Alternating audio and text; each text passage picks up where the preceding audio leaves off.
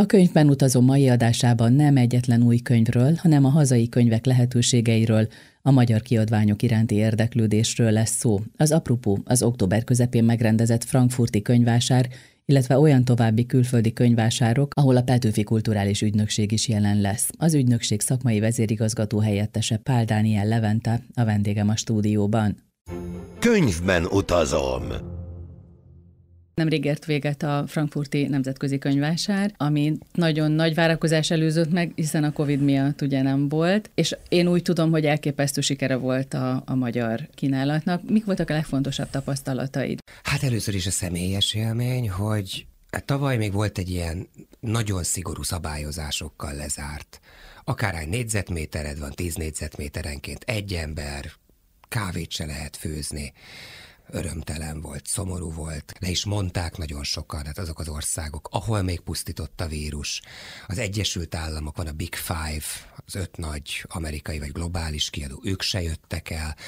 Ehhez képest idén, mintha mi se történt volna, mint tizenkilencben. Óriási tömeg, ugye úgy néz ki a vásár, hogy kedden, szerdán, csütörtökön csak a szakma, könyvkiadók, nemzeti standok, ügynökök, ott van a legtöbb tárgyalás, a szakma nagy része az haza is megy már pénteken, nincs ott több dolga.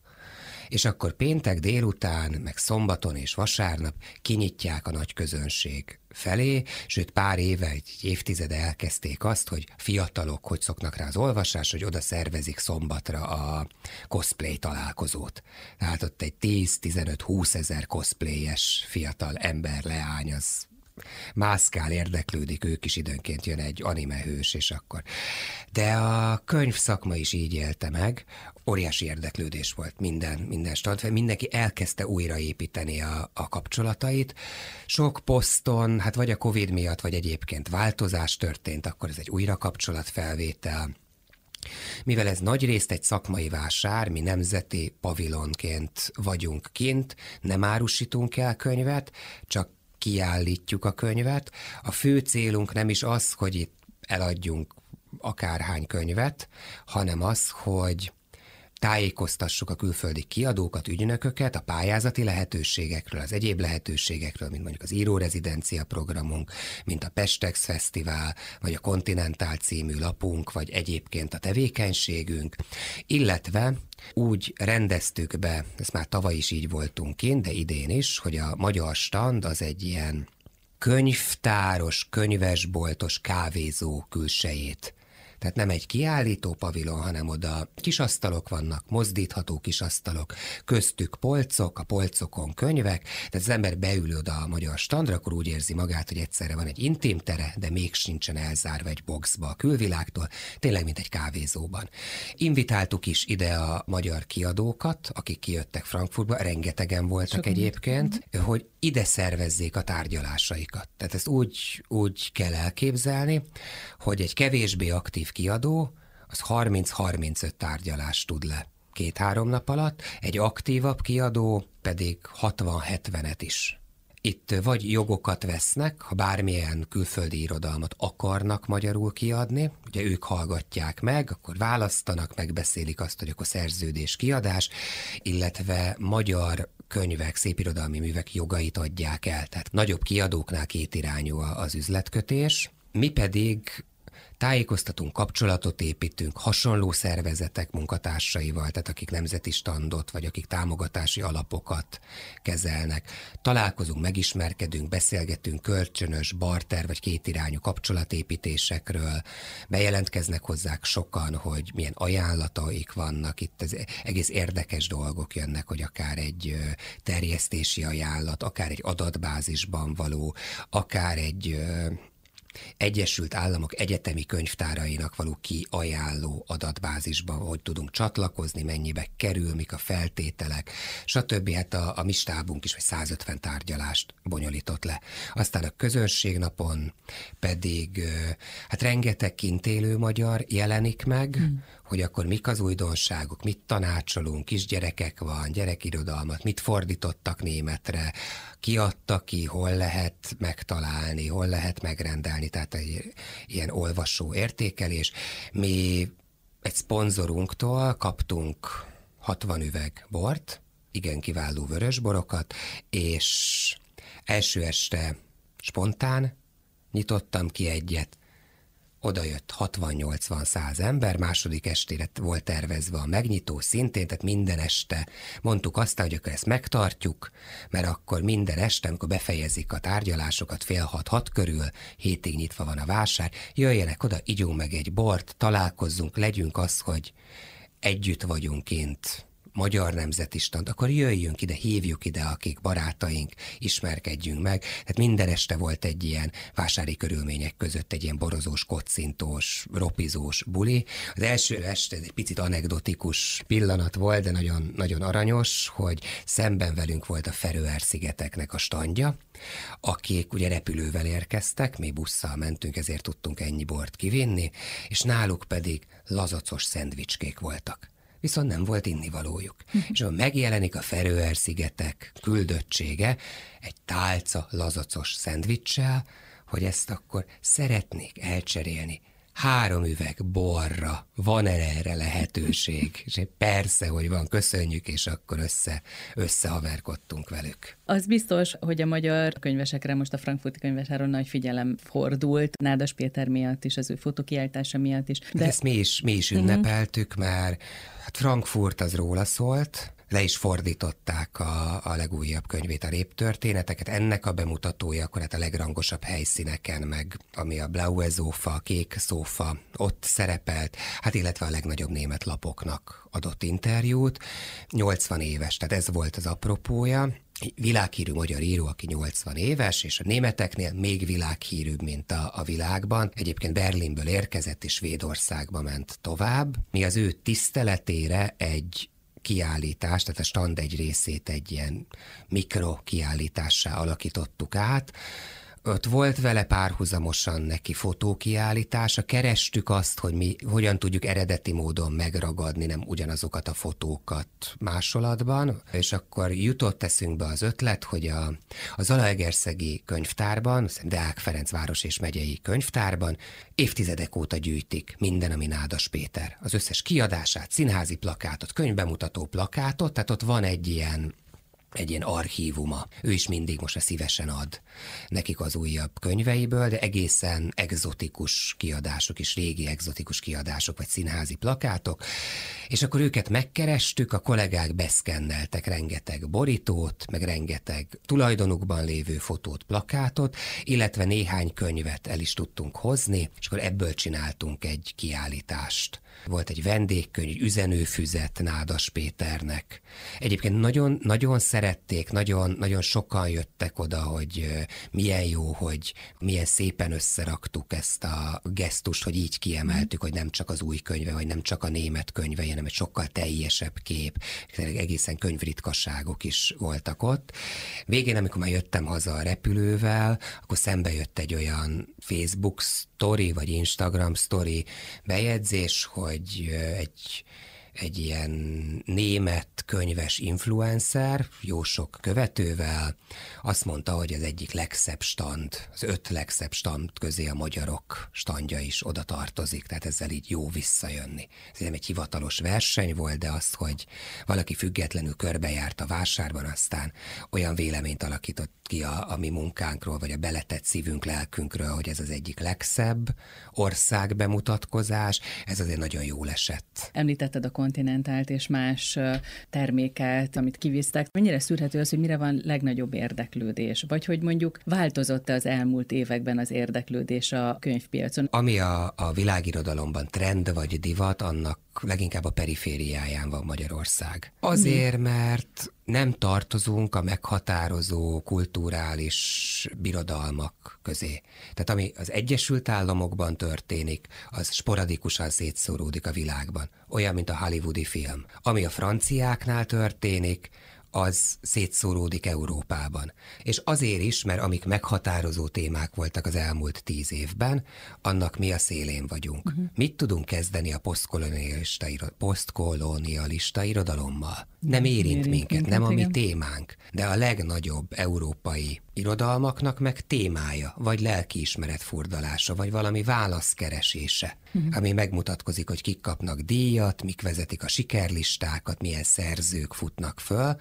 Ehhez mi nem tudunk csatlakozni. A bé el em mozgalom hasonló volt, nem a mi témánk. A többgenerációs migráns letelepülés, tehát amikor a franciáknál ugye az ötvenes években érkeztek Észak-Afrikából, mert felszámolták a gyarmati, ott vannak már három-négy évtizedet. Németországban a török vendégmunkások szintén ott vannak. Nekünk nincsen egy ilyen fajta problémaérzékenységünk. Máshogy közelítünk hozzá, viszont vannak más témáink.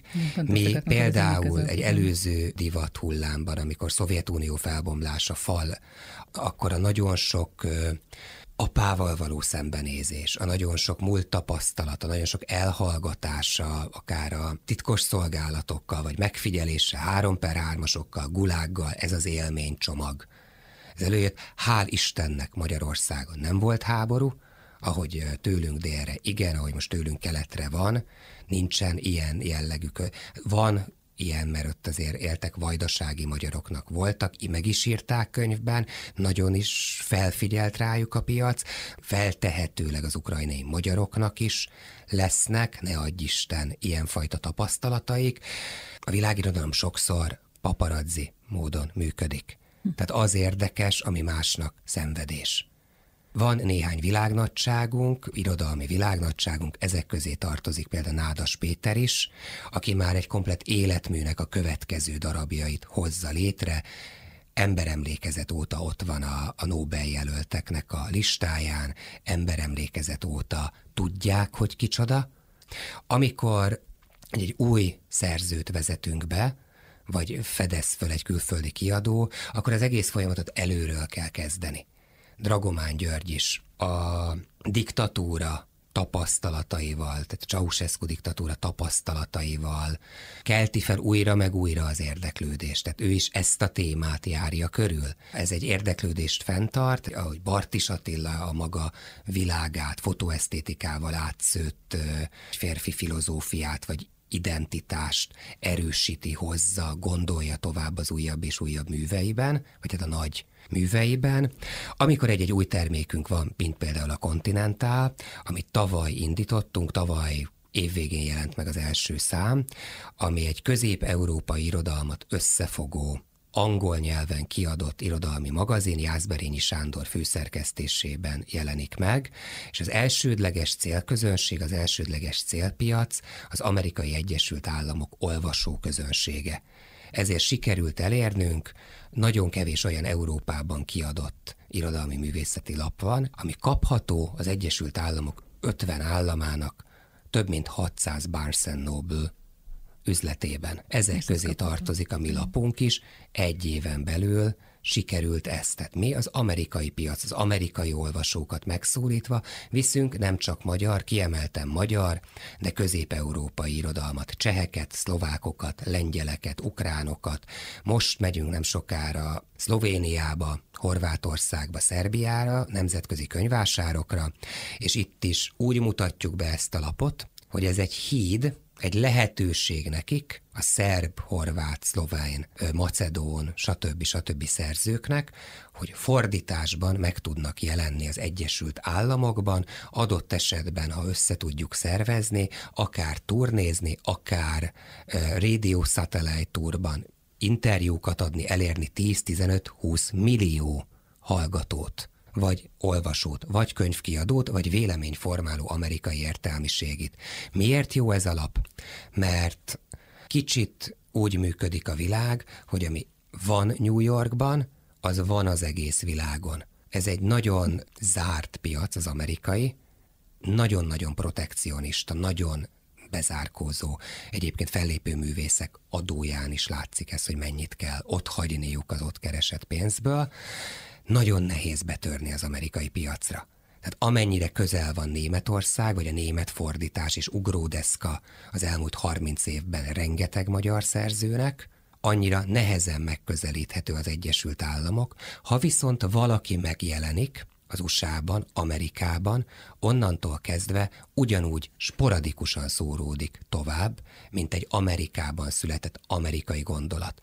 Van egy, van egy kedves jó barátom, egy szerb író, Milutin Juliszkovicsnak hívják, van egy ikertestvére, és megírta a saját ikerségük történetét fikciós formában, megjelent az Egyesült Államokban, ötven nyelvre fordították le, nem szerbből, hanem azért, mert Amerikában megjelent angolból. Igen, hát a, én nagyon sok szerzővel beszélgetek itt a stúdióban, és nagyon sok szerző nagyon-nagyon szeretné átlépni az országhatárokat a művével, és például, amikor mondod, hogy mennyi könyvvásárra mész, ilyenkor konkrét kapcsolatok épülnek? Ezek a könyvvásárok, ezek lehetőséget adnak-e erre, hogy még több szerző számítson rá, hogy megjelenhet külföldi piacon? Ennek rengeteg része van. Ugye, ha küldözgeti az ember a különböző kiajánlókat, szerzőket, akkor ez egy idő után információs túlterheltséghez vezet. Kapja az ember a híreket, kapja a sajtóanyagokat, az töröl-töröl.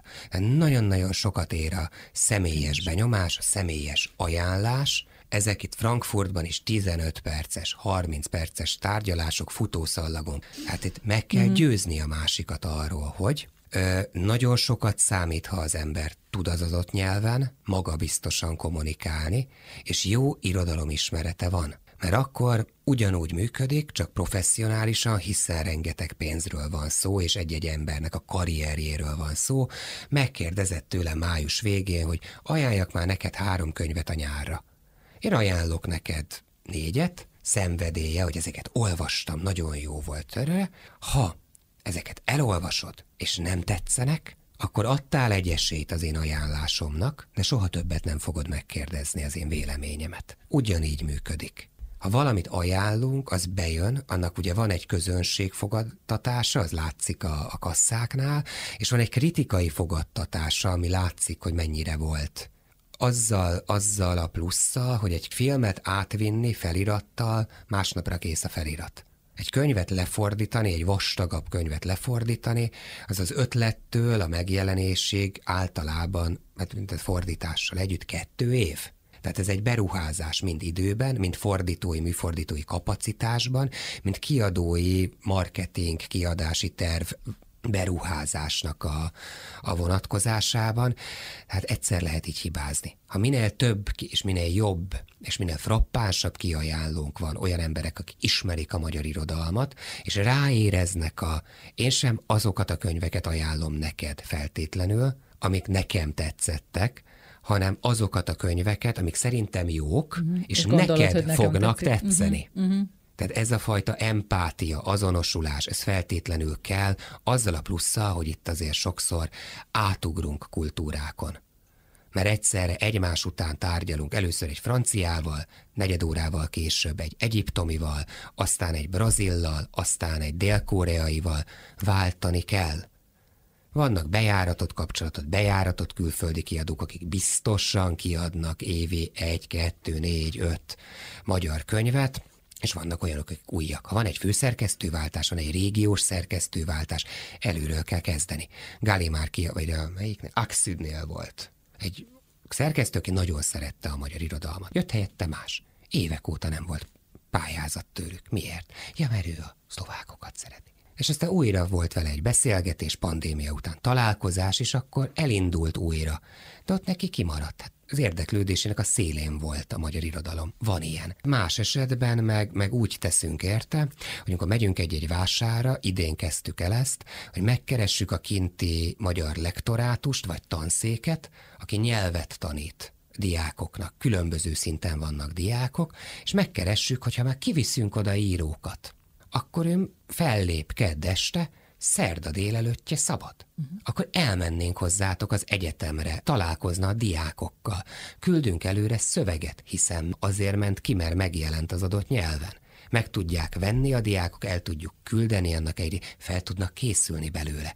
És mégiscsak egy élmény találkozni. Nem tudjuk, hogy melyik diák miért tanult magyarul. Nem tudjuk, hogy az ott lévő húsz-harminc diák közül lesz egy olyan, aki tíz év múlva úgy kopogtat egy ajtón, hogy én már műfordító vagyok. Ez egy nagyon hosszú távú és lassú munka, de már amióta én ezt különböző formákban, státuszokban, módon csinálom, már felnőtt nagyjából egy generáció. A következő, amit tudunk tenni, az az, hogy Keresünk partnereket, ezt el is kezdtük tavaly, idénre már beértek ennek az első gyümölcsei, egy szerb és egy brazil és egy egyiptomi kiadóval, egészen különböző három kultúrából, hogy keret megállapodásokat kötünk velük magyar sorozatra. Szépirodalom? Szépirodalmi, Szépirodalmi magyar uh-huh. sorozatra. Megbeszéljük, hogy adott évben magyar állami finanszírozással, támogatással hány könyvet tudnak ők kortárs és klasszikus irodalomból vegyesen megjelentetni maguknál. És akkor ez egy olyan biztos és kiszámítható tervezhetőséget, hogy ők nem pályáznak egyesével a különböző, és akkor ott vagy kapnak, vagy eleget kapnak, vagy nem kapnak, hanem mi erre egy két éves tervet tudunk. Első évben előkészület, könyvek megjelenése, következő évben pedig a megjelent könyveknek a sajtóban való, vagy kritikus közegben, illetve az olvasó közönség előtt, vagy turné szervezéssel való befuttatása. A brazil sorozat elindult, most szeptember huszonkilencedikén volt a, a bemutatója Örkény István egyperces novelláinak, felkerült online ingyenesen a könyv, kétnyelvű könyv, ez azt jelenti, hogy nyolcvan-százezer magyarul tanuló diákhoz kerülnek Örkény egypercesei. Lesz egy Petőfi, lesz egy válogatott magyar novellák, és lesz egy pár évszázad magyar best of versei, ezekkel folytatjuk. Egyiptomban már a tizenötödik könyvnél tartunk. Első alkalommal megy ki Magyarország a kairói nemzetközi könyvására pavilonnal. Elképesztően rögös megszervezni nemzeti pavilont Egyiptomban, de először leszünk ott úgy, hogy nem csak az, hogy két-három könyvvel vagy bemutatkozunk, vagy országimázs, hanem itt van tizenöt kötet, ami az elmúlt másfél évben jelent meg. És itt van nyolc szerző, akik el tudtak jönni, vagy az élő szerzők, mert van közte egy Petőfi könyv is, meg vannak mások is, akik már elhunytak, de hogy itt vannak nyolcan. Mindegyik bemutatót tart, mindegyik dedikál. Hatalmas nagy olvasói potenciál van benne, vagy sokországos lehetőség van aztán benne. Ugyanígy kezdtük el Szerbiában is a sorozatot. Múlt héten volt a, a belgrádi nemzetközi könyvvásár, október utolsó hetében, és a, a belépőket egy óriás plakát fogadta, tehát egy akkora méretű, ami az autópályák mellett is van, hogy elindult egy magyar irodalmi sorozat, tizenkét darab könyvvel. Van köztük egy Petőfi Sándor, ugye már készülünk a Petőfi bicentenáriumra, és a többiek pedig mind kortársak. Ez is egy olyan erős bemutatkozás, hogy hisz itt vagyunk egy szomszédos ország. Fedezzük fel egymást, legyen egy olyan közép-európai transfer, hogy fordítjuk egymást, gyakran találkozunk, gyakran beszélgetünk egymással. Hol jó ez a viszony, hol rossz, tele vagyunk előítélettel, azért szomszédok mindig egy kicsit feszültebbek, mint a távoli országok. Hát ezt ne oldjuk fel az irodalommal, ne oldjuk fel egymás olvasásával. Még egy dolog volt, amit akartam kérdezni, de részben válaszoltál is rá, hogy melyik a legígéretesebb könyvvásár, amihez nagy reményeket fűzöl. Frankfurttal kezdődött uh-huh. nagyjából a külföldi szezonunk. Te egy Belgrád, egy Ljubljana, egy Zágráb, és egy szerzőt, a Tóth Krisztinát küldjük ki Mexikóba, Guadalajara-ba, és egy kolléganőn, Garajski Margit megy ki egy Continental bemutatót tartani Krakkóba. A jövő évet pedig kezdjük úgy, hogy Kairó, miről már beszélünk, Beszéltem, a kairói nemzetközi vásár, Új Delhi, utána pedig jönnek a nagy európai vásárok, nem biztos, hogy sorrendben mondom, London, Párizs, bolonyai gyerekkönyvvásár, illetve a régiós vásárok. Pál Dániel Levente, a Petőfi Kulturális Ügynökség szakmai vezérigazgató helyettese volt a könyvben utazón vendége, akivel a könyvvásárok jelentőségéről, a magyar művek lehetőségeiről beszélgettünk.